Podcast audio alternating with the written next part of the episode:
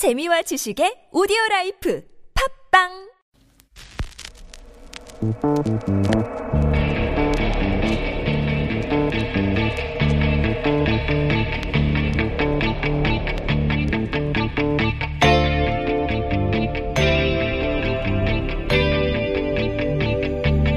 안녕하세요. 김호준입니다.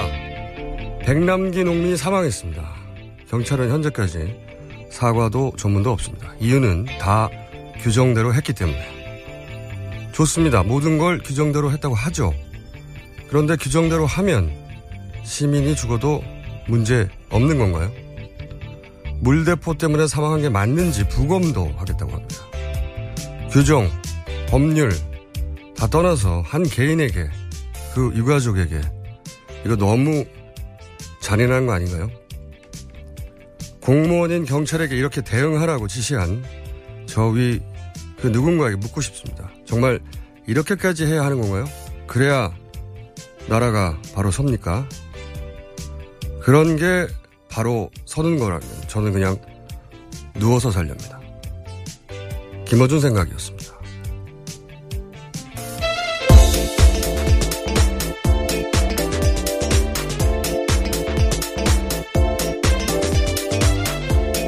자, 첫 순서입니다.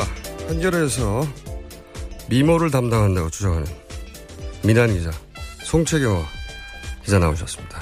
안녕하세요. 네, 안녕하세요. 한겨레 21 송채경입니다. 네, 어제 첫 방송 주변 반응 어땠습니까? 네, 별다른 반응이 없는 걸로 봐서 잘 못했나 봅니다. 가족들은 들었을 거 아니에요? 네, 저희 시어머니께서 들으시고 목소리가 참 좋더라. 이런 칭찬을 해주셨습니다. 가족이 참 좋아요. 네. 어제 사실 알게 모르게 어, 사건 사고가 방송 중에 있었어요. 예를 들어서 송채경화 기자 어, 코너 마지막에 어, 지금까지 송채경화 기자였습니다. 제가 해야 되는데 본인이 해버렸어요. 그리고 방송 마지막에 어, 박사님 강신주 박사님 맞으시죠? 네. 어, 그분이 원래 스튜디오 나오기로 했거든요. 근데 그분이 전화 연결했어요. 왠지 아세요? 왜요? 그분이 어, 스튜디오가 남산에 있는 줄 알고 남산에 갔어요. 네. 저는 이런 분을 바보라고 부릅니다. 강진주 박사님 바보. 다음 주에 해명하시겠죠. 자, 오늘 첫 뉴스는 뭡니까? 네, 한미연합훈련 중에 해군 헬기 한 대가 추락해서 3명이 실종됐다는 소식인데요. 어젯밤 동해상에서 훈련 중이던 링스 헬기가 추락해서 조종, 조종사 등 현역 장병 3명이 실종됐습니다. 군 당국은 현재 사고 해역에서 수색 작업을 벌이고 있다고 합니다. 이게 사고 원인이 뭔가요? 네, 정확한 사고 원인은 아직 파악되지 않고 있는데요. 기상이 안 좋았다든가 그런 건 아닌가요, 혹시? 네, 그런 건 아니고 어제 바람과 파도가 약했던 것으로 봐서 날씨에 의한 사고 가능성은 낮아 보인다는 분석이 나오고 있습니다. 그러면은 조종 미숙 혹은 뭐 기체 결함이라고 생각할 수 있는데 그 네. 전에도 혹시 이 헬기가 추락한 적이 있습니까? 네, 링스 헬기가 추락한 게 이번이 처음은 아닌데요. 2010년도에 어, 한번 추락해가지고 4명이 사망한 적이 있었습니다. 그러면 이 헬기 자체를 좀 의심해 봐야 될 것 같은데. 자, 이 뉴스는, 어, 추가 보도가 나오겠죠? 자, 다음 뉴스는 뭡니까? 네, 20대 국회의 첫 국정감사가 결국 파행을 맞았는데요. 국정감사 첫날이었던 어제 새누리당이 위원장을 맡은 상임위는 회의가 열리지 않았고요. 야당이 위원장을 맡은 상임위만 야당 의원들만 참석해서 반쪽으로 진행이 됐습니다. 그렇군요. 이 뉴스가 사실 그, 국내 정치 뉴스를 도배하고 있는데, 네. 어, 당 대표, 여당의 당 대표가 무기한 단식 농성에 들어갔죠. 이정현 당 대표가. 네, 국감이 파행을 빚는 동안에 새누리당 의원들은 국회에서 무한 투쟁을 결의했는데요. 새누리당 최고위원회의 이름을 정세균 국회의장 사퇴 관철 비상대책위원회로 바꿨고요. 또 이정현 새누리당 대표가 집권당 대표로서는 사상 처음으로 어제 오후부터 정세균 의장 사퇴를 요구하면서 무기한 단식 농성에 들어갔습니다. 저희가 이 오프닝, 어, 브리핑 중에, 어, 현장 연결을 혹은 당사자 연결을 해보려고 어제 처음으로 김동완 장관을 연결했지 않습니까? 전 장관을. 네.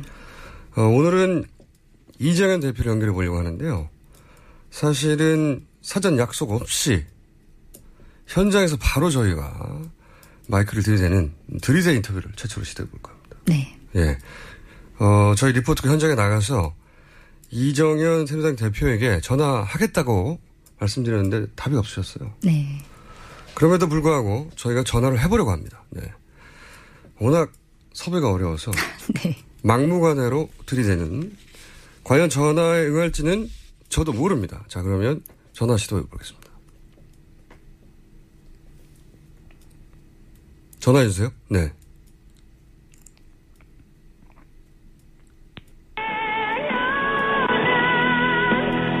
과연 받으실까요?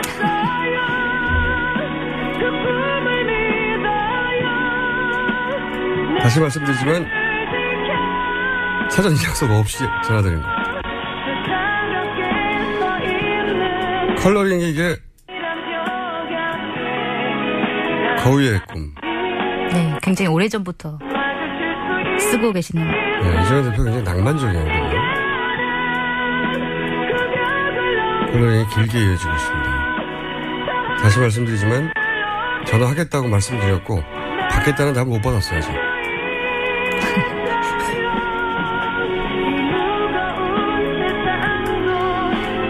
만약에 오늘 안 받으시면 내일 또 할 겁니다.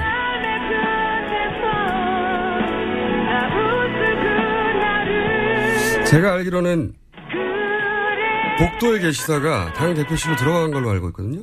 연결이 되지 않아 이 소리 후 소리샘으로 연... 잠깐만 소리샘 메시지 좀 남기려고 하는데 대표님 김호준입니다. 녹음은 1번. 호출 아, 번호를 1번. 남기시려면 1번 눌러주세요. 2번을 눌러주세요. 네 1번 눌렀습니다. 대표님 눌러야 할 시간이 지났습니다. 음성 녹음은 1번. 호출 번호를 남기시 자, 당 대표실에 계시다고 알고 있어요. 복도에 네. 계시다가 당 대표실로 들어가셨거든요. 가나요 당 대표실 연결합니다. 대표실 컬러링 재밌네요. 새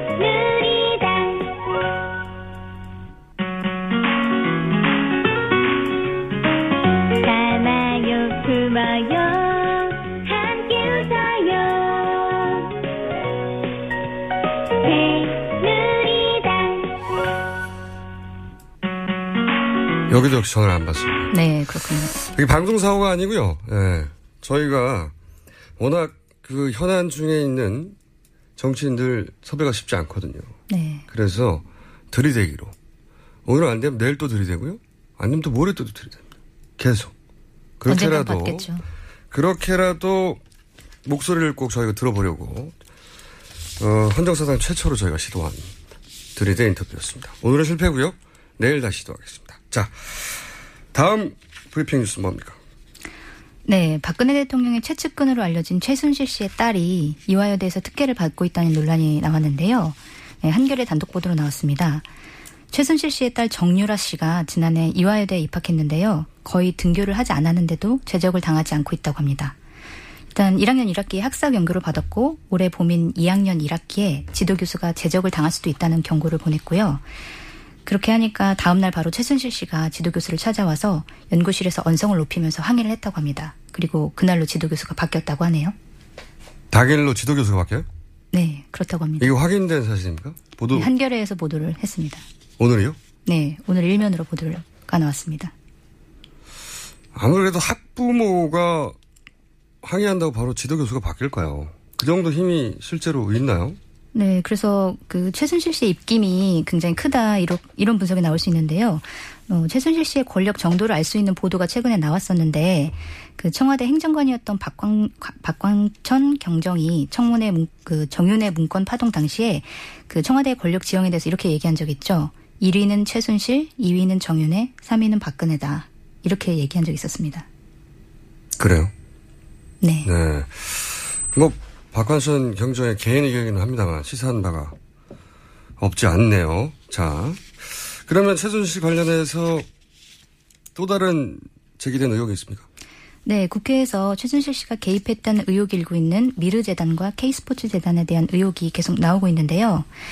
일단 그 두 재단은 설립 허가를 신청한 지 하루 만에 문화체육관광부로부터 허가를 받았는데 이게 상당히 이례적이다 이런 보도는 이미 나왔었죠. 근데 이게 하루 만에 허가받은 재단이 더 있다고 하지 않았나요? 황교안 국무총리가? 네, 그러니까 지난 23일 국회 대정부 질문에서 황교안 국무총리가 두 재단 외에도 하루 만에 허가받은 재단이 더 많다 이렇게 대답을 했는데요. 이게 이제 거짓말로 밝혀진 거죠. 김영주 더불어민주당 의원이 문체부에 자료를 요구해서 확인을 해봤는데요. 최근 5년간 설립을 허가한 법인 131개 가운데 단 하루 만에 허가한 법인은 이번 그 미르 K스포츠 재단 두 개가 있고 그다음에 대한체육회와 한국자연지리협회 두 곳밖에 없었는데요. 그나마 두 곳은 기존 법인에 대한 형식적인 제어가였다는 거죠. 그러니까 새로 생긴 법인 가운데 하루 만에 허가가 난 곳은 미르와 K스포츠 재단 이렇게 두 개가 유일했다는 겁니다. 최근 5년간. 네. 한 보도에 따르면 최근 5년 이전에도 사실은 다 따져보면 어, 국가적 행사, 올림픽 관련된 뭐 그런 행사 관련된 재단에만 이렇게 단기간에 허가가 났지, 어, 이런 민간 재단에 허가가 하루 만에 난 건 처음이라고 하죠. 다른 의혹은 또 없습니까? 네, 또 있는데요. 재단에 돈을 낸 기업들이 내부 이사회 규정을 어기면서 무리하게 기금 출연을 강행했다는 사실로 추가로 드러났습니다. 어, 예를 들어 미르재단에 11억 원을 출원한 KT 같은 경우에는요. 내부 규정에 10억 원 이상 출연 또는 기부할 경우 이사회에 부의해야 한다는 규정을 어기고 무단으로 기금으로 출연한 것으로 드러났습니다. 저는 근본적으로 말이죠. 재벌이 이런 스포츠 관련 혹은 문화재단을 따로 만든다는 자체가 이해가 안 가는 것이 축구, 야구, 배구, 프로구단을 이미 소유하고 있어요. 네. 직접. 그리고 이 미르재단, K재단, K스포츠재단의 그 첫 행사를 보면 대통령 해외 순방 때 태권도 시범했다. 국회의원에서 하면 되거든요. 네. 재벌이 800억 내서 할 필요 없거든요. 그리고 또 다른 첫 행사가 프랑스 음식점을 내는 건데 재벌들이 요식업 직접 합니다. 근데 뭘 이렇게 따로 800억을 내서 재단이 설립할 이유가 있겠는가. 근본적인 의문이 듭니다. 자, 다음 뉴스는 뭡니까? 네, 경찰의 물대포를 맞고 중태에 빠져, 빠진 뒤에 숨져, 숨진 고 백남기 씨에 대한 부검 영장이 재청구됐는데요. 서울중앙지법은 어제 부검의 필요성과 정당성이 없다면서 백 씨에 대한 부검 영장을 기각했는데요. 그런데도 경찰이 어젯밤 11시쯤에 여전히 부검이 필요하다고 주장하면서 부검 영장을 재청구했습니다. 알겠습니다. 오늘 여기까지 하겠습니다. 예. 어, 오늘은 좀 길게 했는데 기분이 어때요? 아, 여전히 짧게 한 걸로 느껴지네요. 점점 익숙해지는 겁니다. 자, 어, 지금까지 ERU 한겨레 20의 송채영화 기자였습니다. 네, 감사합니다.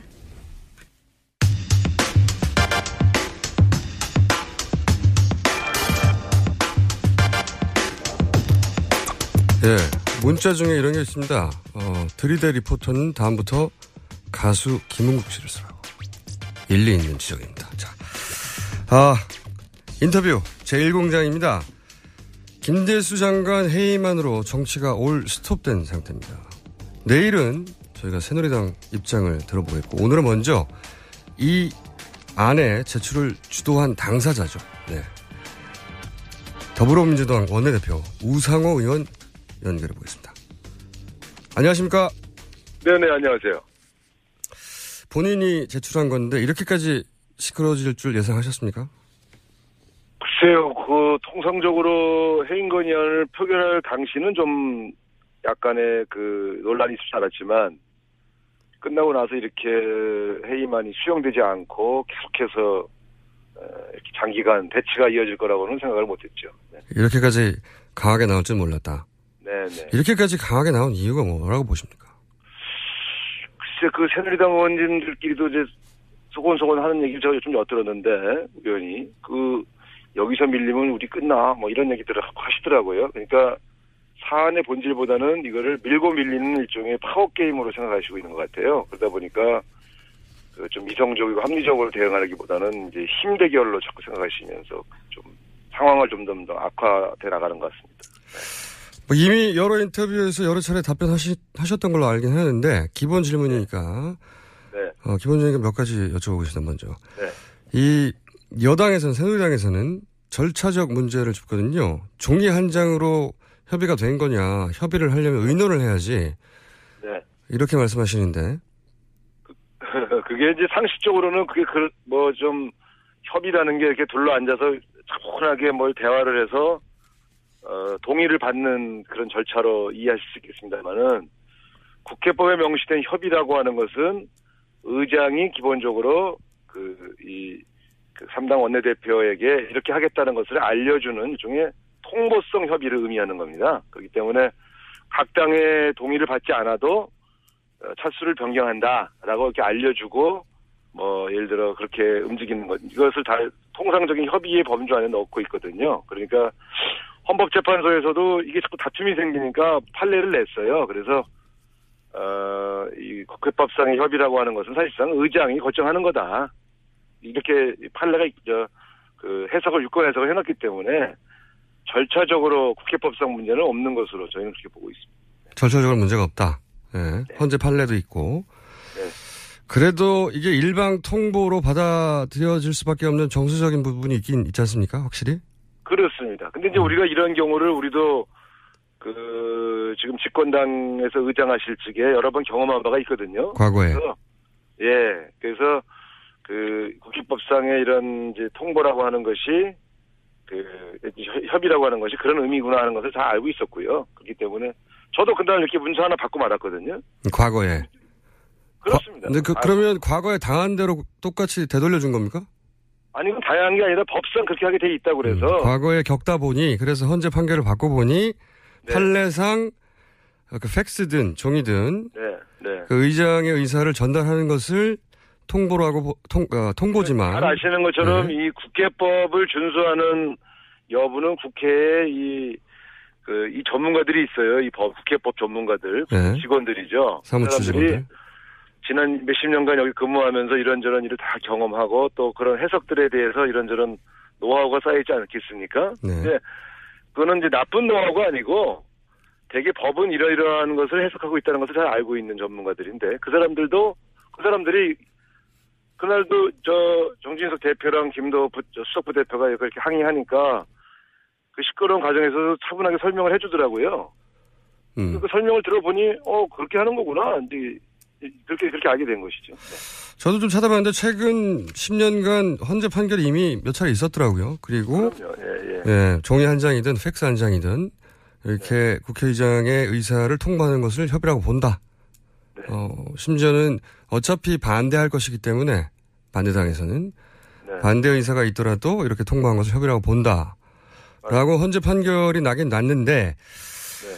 그 부분은 그러면 그렇게 이해한다고 하더라도 어, 또 다른 어, 작은 파동이 있었습니다. 녹취록이 공개됐는데 정 의장이 간단하게 요약하면 이런 발언을 하셨어요. 세월호 아니면 어버이연합 둘 중에 하나를 내놔야 한다. 그냥 맨입으로는 안 된다. 이런 발언을 하셨는데 네, 네. 새누리당에서는 의장은 중립 의무가 있는데 야당하고 미리 짜고 세월호 기간 연장이나 어버이연합 청문회를 하려고 사실은 문제도 없는 김 장관을 해임한 거다. 이렇게 나오거든요. 글쎄 그게 이제 그 야당의 입장을 모 의원에게 이거 왜 이렇게 하세요라고 이제 우리 당 의원이 물어보니까 이제 우리 당 야당 입장을 서- 소개하는 과정에서 생긴 그런 이제 해프닝인데요. 의장님이 그렇게 물어봤다고요. 아니 의장님에게 누가 이제 물어보니 아, 물어보니. 의장님이 대답하는 과정에서 네. 우리 야당의 입장을 소개한 거죠. 그런데 실제로 보면 그것은 이제 중립을 위반한 게 아니고 이 여당과 야당 사이를 중재하신 내용이에요. 그게 좀 더 자세히 설명해 주십시오. 왜 이게 중재죠? 방문하기 예예 미국을 방문하기 전에 정세균 의장님이 저를 불러서 예. 어이 그 저 해임 건의안 꼭 해야 되겠어 나한테 그러시더라고요. 그래서 글쎄 저희 당 의총에서 결정한 상이라 이거는 그 제출 안할 수가 없습니다. 그랬더니 아이고 그거 하고 나면은 정기국회가 시끄러질 테니 예? 그거 저 그 서로 여, 여야가 하나씩 주고받고 협상을 하지. 그래서 뭘 주고받고 협상을 합니까? 그랬더니 그 세월호나 어버이 연합 같은 것 중에 하나 받고 해임 건의안은 그냥 포기하는 게 어때? 저한테 이제 이렇게 중재하신 거예요. 그래서 아예 저쪽에서 안 받을 겁니다. 그리고 저도 뭐 흥정하는 게 별로 내키진 않습니다. 그랬더니 한번 얘기해 볼게. 그러시고 미국 가서 이제 정진석 대표, 박지원 대표 저 있을 때 이제 매번 얘기했어요 이 내용을. 그래서 그렇게 중재한 내용을 소개한 것이죠. 사실은. 그러니까 중립을 어긴 게 아니라 오히려 이런 파국을 막으려고 중재하신 내용을 소개한 겁니다. 대표님. 네. 방금 성대모사 하신 건가요? 성명서요? 아니 이게 사실이에요 이게 팩트예요. 네. 자, 그러면은 그 설명대로라면 이해는 되는데, 그런데 네. 의장님이 그렇게 조정하려고 했다는 거는 새누리당에서는 알고 있습니까? 당연히 알죠. 같이 있는 자리에서 한 거니까. 예. 미국 가서. 같이 있는 자리에서 말씀하셨다고요?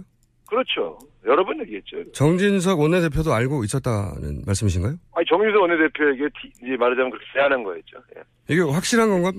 확실한 건가요? 아니, 확실하죠. 근데 정유서 대표가 안 된다고 그랬어요. 그거 못 받겠다. 이렇게. 제가 왜 자꾸 여쭤보냐면 네. 어, 정 원내대표의 대응은 알고 있었던 사람의 대응은 아니거든요. 지금. 아니, 근데 이제 그 표현이 좀 해석하기에 따라서는 되게 이제 얄궂으니까 그걸 물고 늘어주는 것이죠. 근데, 근데 그 내용으로 중지하려고 했다는 건 사실은 정진석 대표도 알고 계시죠. 같이 네 명이 앉은 자리에서 여러 번 얘기한 거니까. 네. 아 그러니까 세월호 어버이연합 이렇게 둘 중에 하나 받고 그다음에 해만 통과시키지 말지 이런 중재를 하려고 했던 사실 자체는 정진석 원내대표도 알고 있다. 그럼요. 네. 잘 알고 계시죠. 예. 알고 있는데 이렇게 대응하는 거다. 근데 이제 그, 고- 그러니까 정- 요번에 요 문제는 정진석 대표가 대응 안 하고 이정현 대표가 대응하지 않습니다. 아 직접 못 들은. 네. 예. 이정현 대표하고 원내대표하고 정 원내대표하고 서로 대화가 없나요? 그래서 그건 제가 알 수가 없죠. 이건 제가 내일 새누리당에 직접 여쭤보기로 하고. 네, 네, 네. 그런데 이건 또 맞지 않습니까? 그 정세균 의장이 야당 성향인 건 부인 못하고 또 팔이 안으로 굽는 건 맞지 않습니까? 아무래도 그건 뭐 좀 일부 그렇게 저- 정서적인 그 뭐랄까요 그런 건 있겠죠. 네. 그렇죠. 네. 어, 요 사안은 국회의장님에게 제가 직접 물어봐야 할 사안이기 때문에 그때 여쭤보기로 하고. 하여튼 말, 말 나온 김에 그러나 그 행위 행위 자체에 있어서는 네 중립성을 위반한 행위는 없었다. 지금까지 이렇게 봐야죠. 네. 혹시 국회의장님 인터뷰 가능할까요? 그건 제가 알 수가 없죠. 예. 아니 저희가 국회의장님 인터뷰를 하려고 했더니 네. 국회의장은 인터뷰한 적이 없다고. 아, 네, 그렇 그렇죠. 예. 예. 특히 특정 정치단을 가지고 인터뷰하면 또 그 자체가 논란이 될 겁니다. 네. 그렇긴 한데 이런 사안은 당선자한테 듣지 않고서는 알 수가 없지 않습니까? 네. 제- 제가 다 설명드리고 있지 않습니까? 네. 부탁이 하나 있는데요. 저는 좀 부족한가 보죠? 네. 당사자는 아니시니까.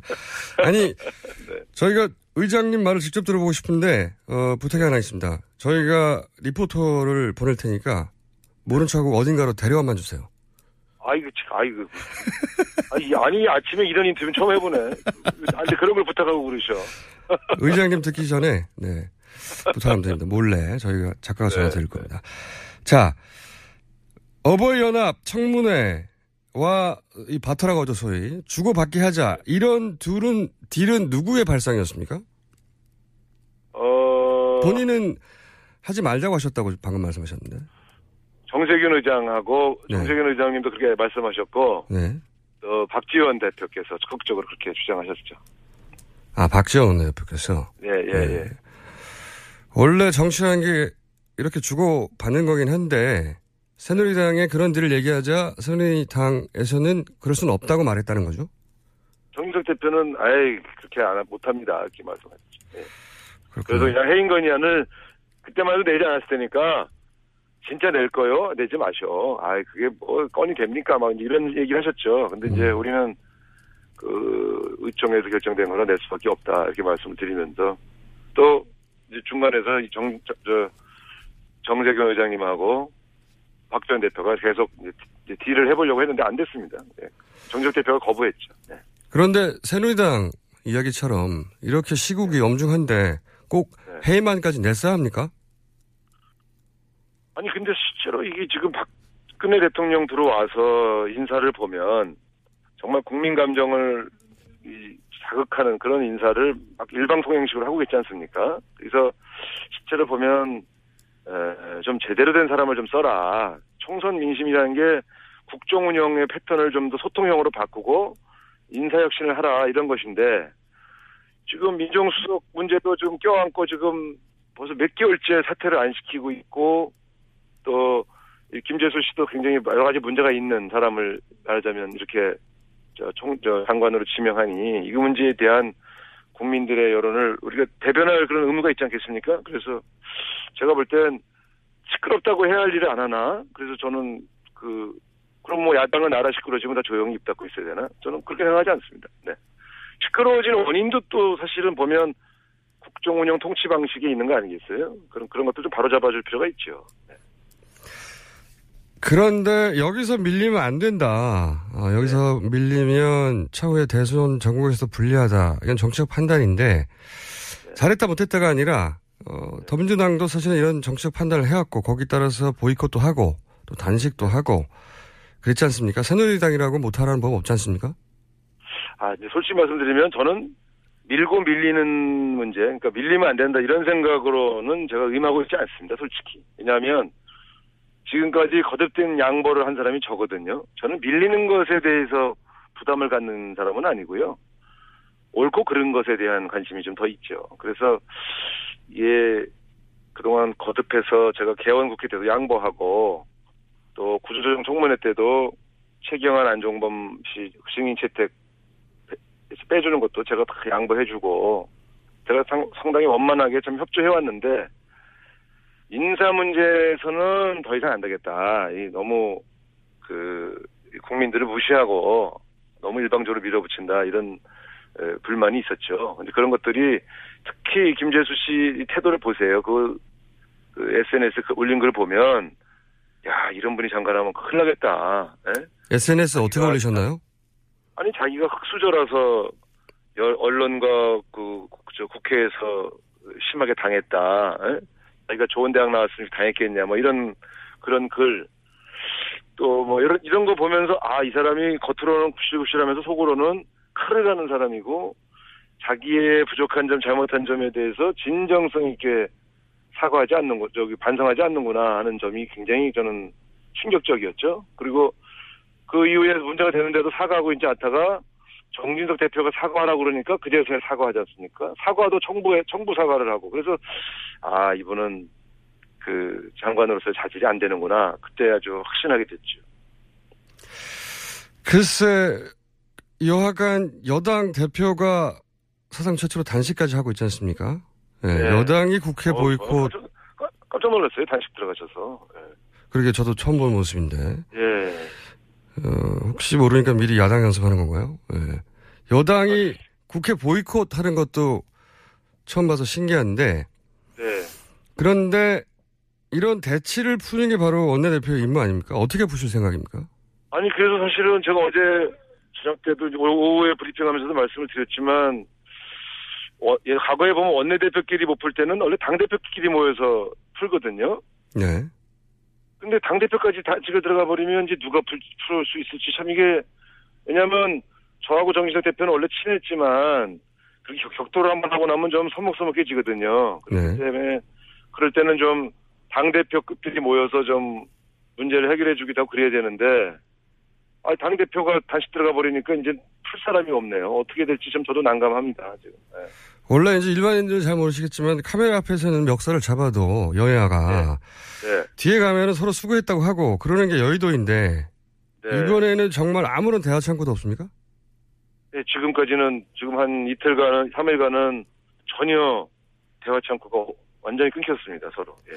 이런 대화 창구가 다양하기로는 박지원 대표가 아주 어, 유명한데 박지원 대표도 수가 없답니까?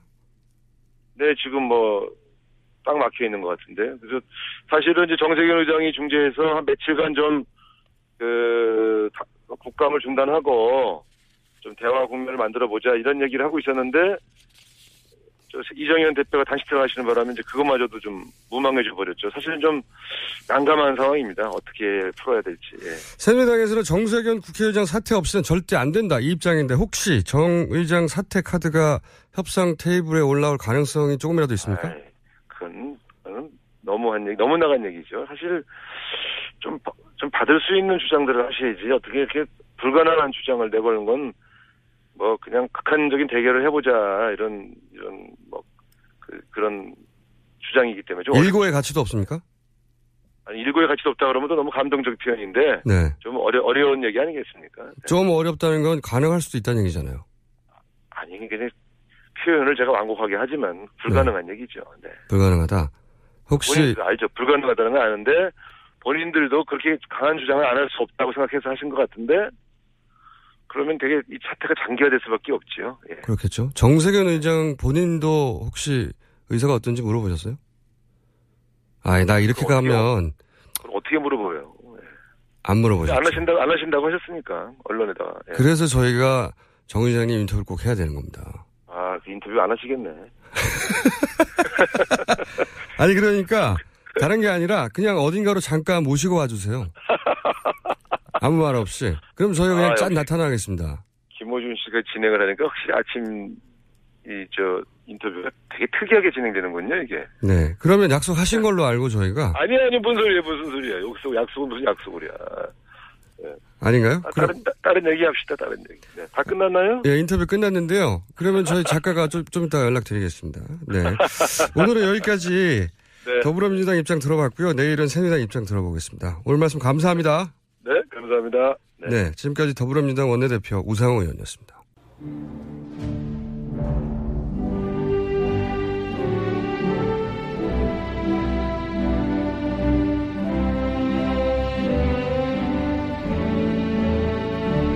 친애하는 국민 여러분, 마 이른 아침 안녕들 하십니까? 어제는 제가 막 개망이 좀 없어서 졸지에 좀 당하는 분위기였어. 준비 없는 가운데 참 인간 이름만 듣고 많이 놀랬는데 오늘은 제가 준비를 단단히 하고 나왔습니다. 왜이 이렇게 김어- 소란스럽습니까? 뭔 일 있어요? 아니 금방 갑니다. 그 어차피 뭐 가서 백반 먹으면 돼. 잠깐 별 잠깐만 기다리세요. 니잘 들어 김어주이. 김어주이. 니 아침에 이거 제대로 일 나가 할 수 있겠나 이거? 어? 자신 있으면 집에나 얘기하란 말이야 바꿔놓을 테니까 빨리 오세요. 한 번만 느끼만 해봐. 당장 그냥 PD 양복 입혀가지고 별거 아닙니다. 예, 가시면 됩니다.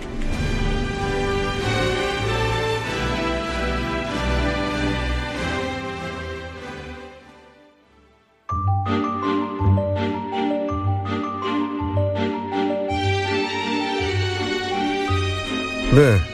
이명박 전 대통령 성대모사는 이명박 전 대통령을 직접 인터뷰할 때까지 계속됩니다. 자, 이번 코너는 어제 어, 최진영 변호사의 Off the Record 코너 한 세트를 이루는 코너입니다. 야당 프락치. 언론에 보도되지 않는 야당의 뒷담화. 어, 이분은 최고의 탐사보도 전문 기자로 정평까지는 안 났습니다. 네.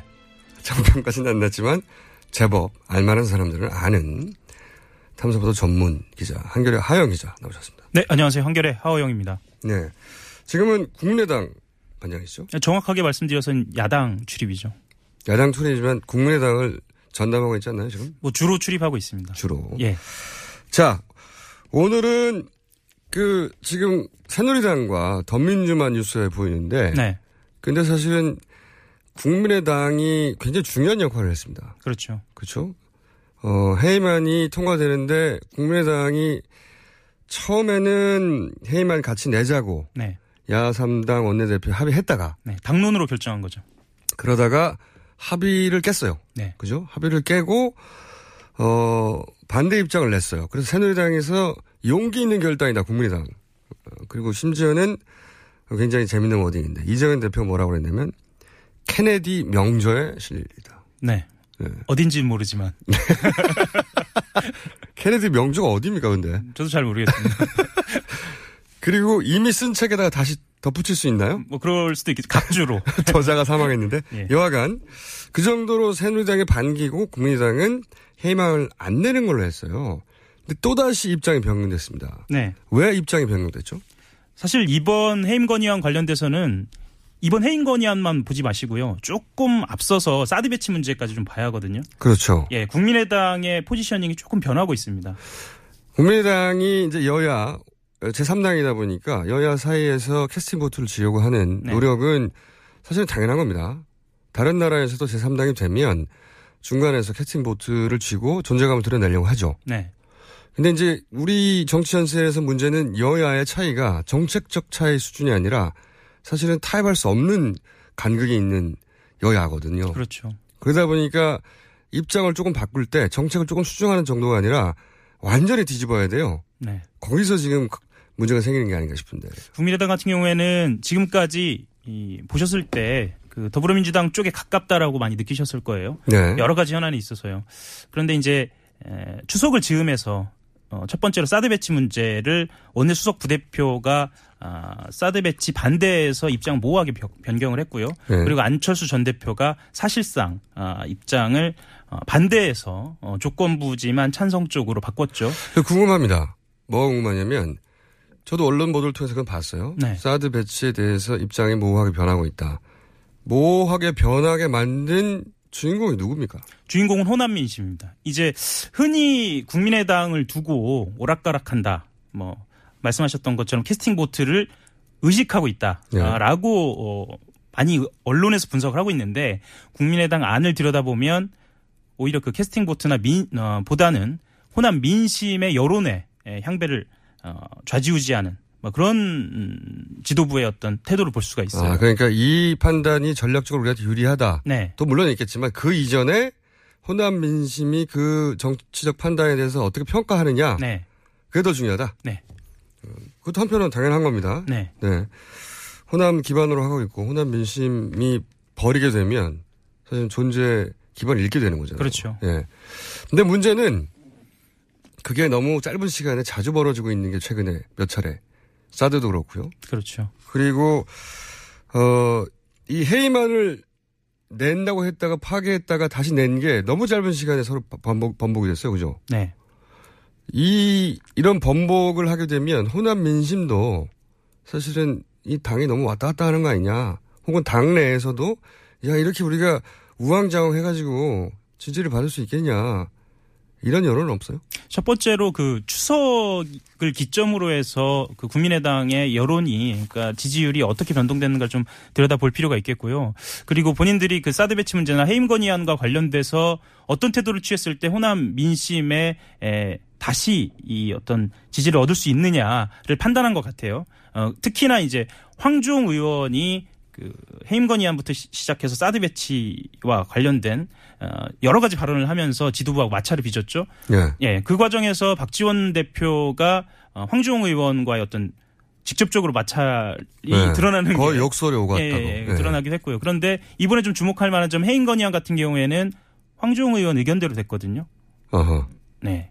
그러니까 그러면은 황중 의원이 역할을 하는 겁니까? 아니면 어, 제가 봤을 때는 박지원 대표 및 원내 지도부가 어, 일종의 에, 본인들의 어떤 태도를 바꾸는 과정에 있어서의 워- 당내의 소수 의견들을 좀 이용하는 듯한 그리고 다양한 목소리를 반영, 반영한다. 그 내부적으로는 좀 그렇게 이야기를 합니다. 아 바꾸고 싶은데 예. 바꾸고 싶은데 모양이 안 나니까 예. 아 우리는 이런 소수 의견까지 반영합니다. 네. 그런데 그런 소수 의견을 그 직전까지만 해도 반영할 수 없다고 서로 싸운 게 예. 불과 얼마 전인데 이번에는 반영한다고. 그러니까 황중 의견 황중 의원의 의견을 받는 척하는 모양새로 이걸 통과시킨 거네. 말하자면. 그리고 또 하나 어, 막판 변수가 있는데요. 막판에 또 어, 그 해임 건의안을 통과시키기 직전에 에, 원- 원- 그 내부에서 의총을 엽니다. 의원총회를 열어요. 네. 거기서 또 황주영 의원이 에, 해임 건의안을 찬성해서는 안 된다라고 의견을 내요. 또 바꿔요? 예, 바꿔요. 근데 거기에 대해서는 외부로 알려지지 않고 드러나서 드러나게 알려지지 않고 왜 바꿨습니까? 어, 황정 의원은 뭐 어쨌거나 그 어, 본인이 이야기하기로는 김재수 어, 장관 같은 경우에는 어, 여러 가지 의혹이 해명됐다라고 이야기를 아, 한 거죠. 그 전에는 의혹이 있는 줄 알고 문제 제기를 했다가 네. 해명됐다고 본인은 판단해서 예. 또 바꿨다. 본인의 의도와 상관없이 새누리당과 아, 거의 비슷한 태도 에 가깝죠. 예를 들면 음. 어, 전세 문제라든가 어, 대출 문제라든가 이런 것이 다 해결됐다라고 하는 거죠. 재밌는 것은 황주영 의원이 처음에는 하자고 할 때는 박지원 원내대표는 안 한다고 했다가 네, 박지원 어, 황주영 의원이 하지 말자고 하니까 좀 헷갈리시죠. 예, 하지 말자고 하니까 이번에 하는 거네요. 예. 그런데 또 마치 그 의견을 받아서 하는 것처럼 하는 것처럼 보이죠. 예. 그러니까 어, 이아 이거 언론에 말씀드리면- 보도 안 된 겁니다. 예, 예. 이렇게 말씀드리면 네. 아 원내 지도부, 그러니까 국민의당 원내 지도부도 왔다 갔다 한다라고 볼 수도 있어요. 네. 근데 그것이 아니고요. 어, 내부적으로 들여다 보면은 어, 호남 민심, 민심을 기준으로 소수 의견을 반영하고 반영하지 않고 음. 이 정도로 그때, 그때. 맞, 예, 맞는 예, 것 그때. 그때 달라요네요. 예. 그러면 호남 민심이 왜 그렇게 변했죠? 어, 무슨 특- 사건이 있었나요?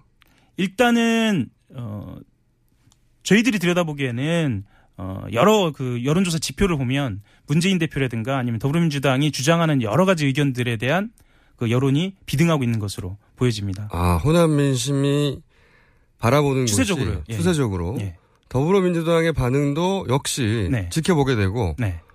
국민의당의 주장도 듣지만 더불어민주당이 뭔가를 주장하게 되면 거기에 또 귀가 솔깃해지는 부분이 있고 그렇죠. 설득되는 부분이 있어서 여론이 글로 가면 국민의당도 그걸 쫓아갈 수밖에 없는 상황이 생기기도 한다. 음, 그렇죠. 그리고 굉장히 재밌네요. 예, 그리고 대선이 가까워지고 있습니다. 우리는 네. 지금 1년 2개월 남았다고 하지만 네. 대선이 가까워질수록 유력 후보가 있는 당에 에, 각 지역의 민심, 각 계층의 민심이 쏠리게 돼 있죠.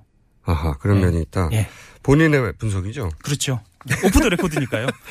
본인의 분석으로는 그럼 점점 더민주의 의견이 영향력을 발휘하고 있다. 영향력을 발휘하고 있다라기보다 의식할 만한 상황으로 가고 있다. 의식하면 예. 상황하고 그게 그래서 그거- 한 가지만 더 첨언을 하자면요. 예. 통합 논의가 나왔을 때 국민의당에서 화들짝 놀라는 그랬죠. 이유도 예. 문재인. 대표 혹은 추미애 대표 어, 첫 일성이 통합 이야기였지 예. 국민의당에서 화들짝 놀랐는데 그 화들짝 놀란 이유는 혹 혹여 호남 민심이 거기 반응할까 봐 놀란 겁니다. 그렇죠. 어. 그렇기도 하고요. 실제로 국민의당 내부를 좀 들여다봐야 하는데요. 네. 국민의당이 창당할 때부터 호남 쪽 의원들은 통합을 기치로 내걸고 탈당한 사람들이 많습니다. 맞아요. 언젠가는 다시 합친다. 이렇게. 예. 하지만 지금 대주주인 안철수 전 대표 쪽에서는 네. 절대 그것은 불가하다라고 그렇죠. 얘기하잖아요. 네. 그런데 좀 태도가 변했다라는 걸 아마 느끼실 거예요. 누구 태도가요? 안철수 대표 쪽의 태도가. 뭐냐면 통합은 네. 불가하다라고만 얘기하다가 네. 다른 포지셔닝에서의 통합은 가능하다라는 쪽으로 이야기가 조금씩 변하고 있거든요. 좀 구체적으로 얘기해 주세요. 예를, 예를 들면 제3지대라든가 네. 국민의당 안에서의 에, 경선을 통한 통합은 가능하다. 다만 여기서는 문재인 대표를 상정하고 있지는 않습니다. 그렇죠. 예. 그 얘기죠. 그러니까 문재인 대표 전 대표만 빼고 다 가능하다는 거 아니에요? 예. 안철수 전 대표 지금으로선 그렇습니다. 지금으로서 왜냐하면 문재인 대표를 그 통합의 도마에 상정한 순간 네. 국민의당 내부에서는 어, 크게 분열이 일어나거나 아니면 갈등이 일어나거나 그리고 지지층 이탈이 우려되기 때문이죠. 예. 아 이번에서 정말 어떻게 될지 모르겠어요. 이 부분에 있어서는 네. 어쨌든 제1야당의 가장 유력한 물론 후보가 된 건 아니지만 유력한 후보 중에 한 사람인 문재인 전 대표는 절대 안 된다는 게 국민의당의 최소한 대지주인 안철수 쪽 전 대표의 입장이면 지금으로서는 네, 그렇습니다. 이게 이야기가 전개되기가 어렵거든요. 네. 어, 그렇, 그렇죠. 어떤 네. 조건 하에서는 가능하다가 아니라 전제가 있는 게 아니라 아예 안 된다는 거니까. 어, 실제로 안철수 의원 쪽 전략, 전략 사이드에 있는 의원들이 올 가을부터는 어, 전략을 크게 수정한다라는 이야기가 있거든요. 좀 지켜봐야 할 부분들도 있습니다. 크게 수정한다는 건 어떤 방향으로 예상됩니까? 어, 제가 일부 말씀드린 그 통합과 관련된 뉘앙스가 흘러나오기 시작했다. 그런 포지셔닝으로 좀 수정이 되고 있다라는 분위기하고도 좀 어, 관련이 돼 있는 것 같아요. 정치판에서 이미 대선 전국으로 들어갔으니까 사실상 그렇죠. 대선이야 대선을 머리에 떠올리면 뭐 과거 역사로 보더라도 결국은 어떤 방식으로든 통합할 수밖에 없지 않느냐 하는 생각을 가진 의원들이 움직이기 시작했나요 혹시? 어떤 판에서 통합을 하면 안철수 대표에게 유리할 수 있을 것인가라는 판단을 하겠죠. 거기서 이제 문재인 대표는 상수기 때문에 어떻게 에, 그 부분에 대해서 어, 고민을 하느냐 뭐 이것만 남은 것 같습니다. 박지원 원내대표 위상은 어떻습니까? 박지원 원내대표가 절대 위상을 가졌었는데 비대위원장, 네. 원내대표 다 가졌어요. 지금은 여전히 그런 굳건한 위상을 지키고 있나요? 아니면 좀 흔들립니까? 박지원 대표 같은 경우에는 해임 건의안 국면에서 어, 일부에서는 위상이 흔들렸다 라는 네. 분석도 있어요. 외부에서는 예, 외부에서는 그렇습니다. 내부적으로는 그렇지 않습니다. 어, 흔히 국민의당을 지켜보면서 착각하는 부분 중에 하나가 뭐냐면 박지원 원내대표가 애초에 국민의당을 창당할 때부터 지금의 위치를 누렸다라고 생각을 하거든요. 아니죠, 아니죠. 전혀 그렇지 않습니다. 가장 늦게 합류했고요. 예. 아무런 지분 없이 합류했어요. 개파를 따지자면 박지원 대표의 계보는 없는 것으로 이게 예, 굉장히 굉장히 시체말로 예. 독고다이. 예. 예. 이게 표준어는 아닌데 이 표현보다 맞는 어 표현은 없는 것 같아요. 저쪽에서는 홍준표 도지사, 이쪽에서는 박지원 원내대표. 그런데 최근에는 박지원 대표를 따르는 분들도 꽤 많이 늘었거든요. 아 그래요? 예. 자, 어 다음 주에는 그럼 박지원 원내대표 얘기를 좀 더 해볼까 예. 하고 오늘은 첫 시간이라 좀 가볍게 했습니다. 감사합니다. 자, 아, 지금까지 Off the Record 한겨레 신문 하어영 기자였습니다. 감사합니다.